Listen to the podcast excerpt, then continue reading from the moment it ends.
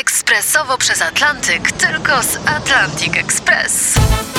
Z nami wyślesz co chcesz, kiedy chcesz, do kogo chcesz i to o 40% taniej. W Atlantic Express wysyłamy wszystko. 1 800 775 7363. Mienie przesiedleńcze, kontenery, paczki do Europy.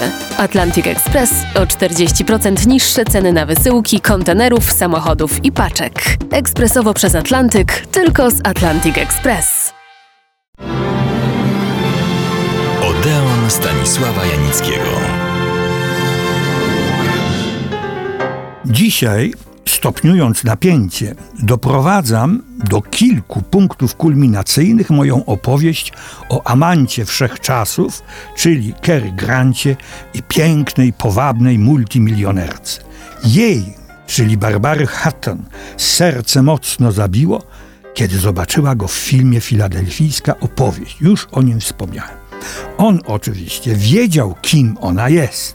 No, wiedział, może nie końca Oboje byli już po pewnych niezbyt fortunnych związkach małżeńskich i nagle, mówiąc trywialnie i po dzisiejszemu, między nimi zaiskrzyło. I to jak? Barbara była w fatalnym punkcie swego życia. Choć wiedziała, że dotychczasowi utytułowani rodowodowo mężowie liczyli wyłącznie na jej, już nie pieniądze, ale wręcz fortunę, każdą życiową porażkę bardzo boleśnie i głęboko przeżywała. Co gorsze, nie wyciągała z nich jakichkolwiek nauk. Barbara całkowicie się zagubiła wiodła życie utracjuszki. Swoim bogactwem obnosiła się ostentacyjnie, budząc nie tylko zazdrość czy niechęć, ale wręcz nienawiść ludzi, którzy, a były to lata wielkiego kryzysu i trudnego wychodzenia z gospodarczego dołka, jakże często z największym trudem wiązali przysłowiowy koniec z końcem. Ale nie oskarżajmy jej pochopnie. Raczej należy jej współczuć. Po prostu natrafiała w swym życiu na ludzi, konkretnie mężczyzn, którzy traktowali ją jak swoje konto bankowe. Byli bezwzględni, pozbawieni krztyny, zrozumienia, współczucia czy wrażliwości. Nawet rodzina ją ze wstrętem odrzuciła. A ona, tęskniąca rozpaczliwie za miłością, łudziła się, że tę miłość można kupić. Słuchacie Odeonu Stanisława Janickiego w RMF Classic. Dla ukochanych mediów, wówczas gazet i rozgłośni radiowych, była to atrakcyjna pożywka na lata całe. Dziennikarze wałkowali jej życie jak tylko chcieli, w tę i z powrotem. Barbara Hatton stała się nieustającym newsem. No cóż, tak było, tak jest i tak niestety będzie. A po latach okazało się, że wspierała ona przez cały ten czas najróżniejsze pożyteczne akcje charytatywne. Do tego stopnia, że w pewnym momencie groziło jej bankructwo.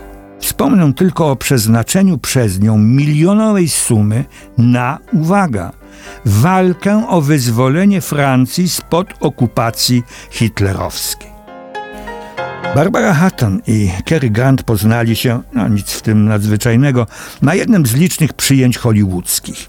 Jego zafascynował jej wdzięk i jak to napisano, serdeczność, słodycz i wzruszająca skromność. A dla niej był Cary Grant, jak się później zwierzyła, ucieleśnieniem jej marzeń. Również dlatego, zacytuję znawców przedmiotu, że uznała go za rewelacyjnego mężczyznę, który płaci swoje rachunki i obsypuje ją prezentami, których nie przysłał, by odbierała je za opłatą, co mieli w zwyczaju dwaj byli mężowie Barbary. Zarówno ona, jak i on czekali na ten jeden, jedyny magiczny moment spotkania kogoś, kto zrozumie, ukoi, stanie się nagle bliski, jak nikt inny do tej pory. I tak narodziła się wielka miłość, bo oni naprawdę się pokochali i kochali. Niezależnie od tego, że złośliwi dziennikarze nazywali ich związek gotówka i Kerry i nazywali go związkiem małżeńskim zawartym w banku. Co jest wierutną bzdurą, bo Cary Grant wymusił na Barbarze zawarcie umowy przedślubnej, w której zrzekł się jakichkolwiek żądań finansowych. Był też wtedy Cary Grant, jednym z najlepiej zarabiających aktorów w hollywoodzkiej fabryce snów. Ale miał też charakter godny prawdziwego mężczyzny. Ktoś mógłby powiedzieć, wiadomo, Anglik, choć z dołów społecznych. Słuchacie Odeonu Stanisława Janickiego w RMF Classic.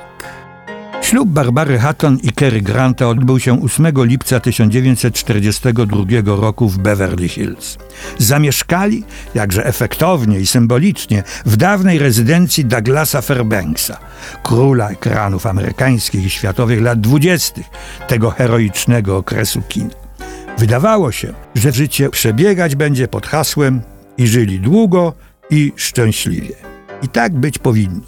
Ale tak się nie stało. Wiele tego było przyczyn, lecz szczegółowo rozpatrywać ich nie będę, bo Odeon nie jest poradnikiem złamanych serc. Zresztą każdy z nas ma swoje doświadczenia i przeżycia i zrozumie, co się stało. Barbara bała się nieustannie i panicznie, że Kerry ją opuści, więc za wszelką cenę chciała go jak najbardziej przykuć do siebie. Na przykład urządzała nieustanne przyjęcia, bankiety w ich posiadłości. Niemal codziennie tłumy proszonych i nieproszonych gości dosłownie przewalały się przez ich dom. Wśród nich najwięcej było podejrzanych typów, naciągaczy, którzy jakieś apanarze dla siebie chcieli z tej sytuacji wyciągnąć. To miało być atrakcyjne dla Kerry'ego, ale nie było, bo był on zdolnym, lecz solidnym i ciężko pracującym aktorem, który wieczorem przygotowywał się do roli, którą nazajutrz miał grać. Kiedy miał już tego dość, zaczął gości w jakiejś mierze również Barbarę prowokować. Pojawiał się na przykład w piżamie na szczudłach, a w czasie wytwornych kolacji krzykiem dysponował. Pochodzę z Limehouse, wschodni Londyn, i jestem cholernym koknejem. Gdzie moja ryba i frytki? Konsternacja. To przykre i bolesne, kiedy rozpadają się wymarzone związki. Barbara nie potrafiła dać sobie radę z samą sobą. Pod koniec życia, samotna, wynajmowała za tysiąc dolarów nastolatków chętnych do rozmowy. Jej anoreksja doprowadziła ją do tego, że ważyła 30 kilogramów. Nie mogła, chyba było już za późno, zrozumieć Kerego, choć nie przestała go kochać.